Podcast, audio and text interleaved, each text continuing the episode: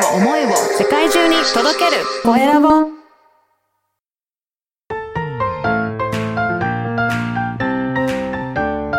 聞く力能力技術魅力があるのに伝わらない社長へ。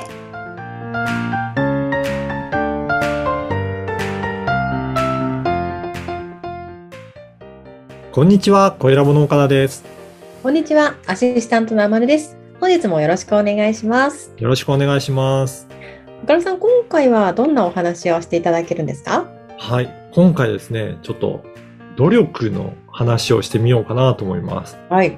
お努力。いや、努力ってなんか本当に、えー必要なのかなっていうか、好きなことに対しては、それって努力というのかなっていうことを、結構私はいろいろ考えることがあってですね、はい。例えばどういうことかっていうと、あの、ゲームがすごい好きな人うん。が何時間も何時間もゲームをすることってうん、これって努力と言っていいのかっていうことですね。あそれは努。力じゃないですよね。ないですよね。うんうん。それと同じようなこと言うと、例えば、うんあの、勉強でその問題を解いていくのが楽しくてしょうがなくて、どんどんいろんな問題集解きまくってる人は、それは努力というのか？っていうことですね。それを、あの、様子、あれですか？若かし、からし頃の岡田さんですか？いや、私そうなんですよ。結構、パズル感覚で数学解いてたから、結構楽しくてやってたんですよね。。あんまり努力っていう感じではなかったんですよ。うーん。だからそのあたりは結構皆さんね、あのー努力してなんかこういうことやりましょうとかって言うけど、うん、その感覚すらなかったなと思ったんですよね。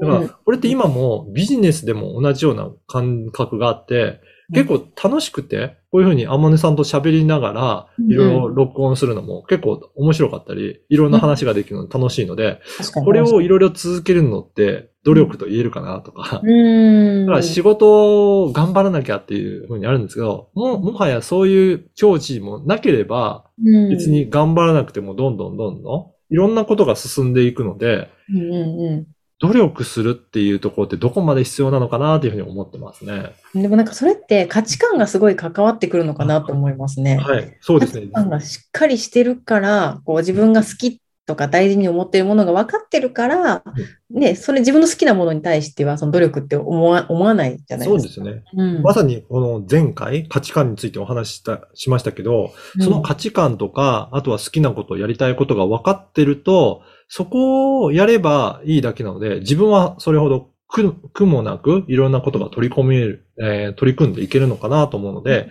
ぜひその方向性をさ、あの、定めて、そこに向かっていけるようになると、あの、うん。あまり、あの、努力の、えー苦労が少なくなるんじゃないかなと思いますね。うんうんうん。ちなみに、あまねさんはどうでした？そうん。の、学生の頃とか、はい。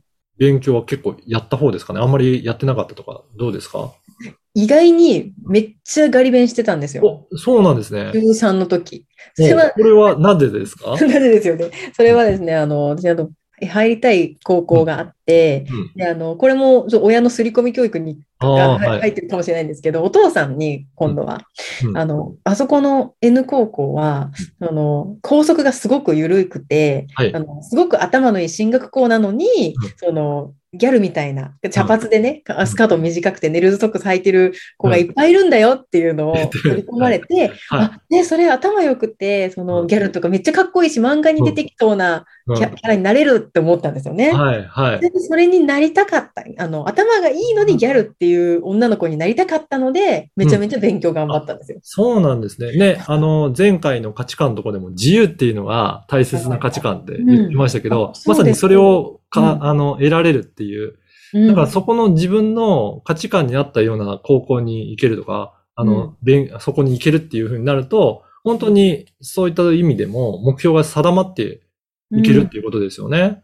そうです。本当になんか自分の目の前に人参を垂らすようなイメージですね。いやー本当に、はいだから、やっぱりその価値観だったりとか、何をやりたいのかっていうのが定まって、それを目標にしてやっていくと、あの、努力を、努力と思わずに一生懸命やっていくことってできるんじゃないかなと思うんですよね。そうですね。うんはい。ただ、そうは言っても、全く努力をしなくていいのかっていうと、私もそうではないかなと思うんですね。例えば、苦手なことを回避するために、その環境を作る努力はしていってもいいのかなと思う。うん例えば、今私ですと、いろいろな業務がすごくたくさん積み上がっていて、もうやることが、あの、多すぎるぐらいなんですけど、これを、例えばいろんな人にお願いして業務を振っていくとか、そういった努力をする。で、そのためには、えー、やり方を教えるとか、うん、その方ができるようにする。まあ、そのあたりは、しっかりやっていくと、今後の自分の、えー、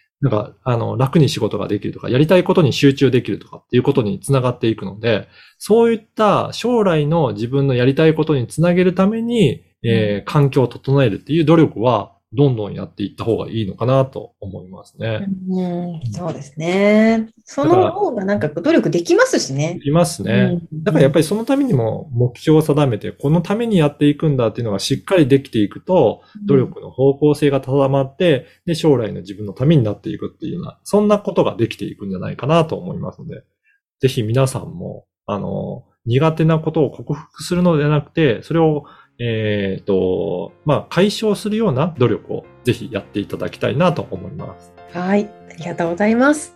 今回は努力は必要についてお聞きしました。LINE 公式でもビジネスに関することや、ポッドキャスト活用方法なども掲載しています。よかったらチェックしてみてください。それでは次回もお楽しみに。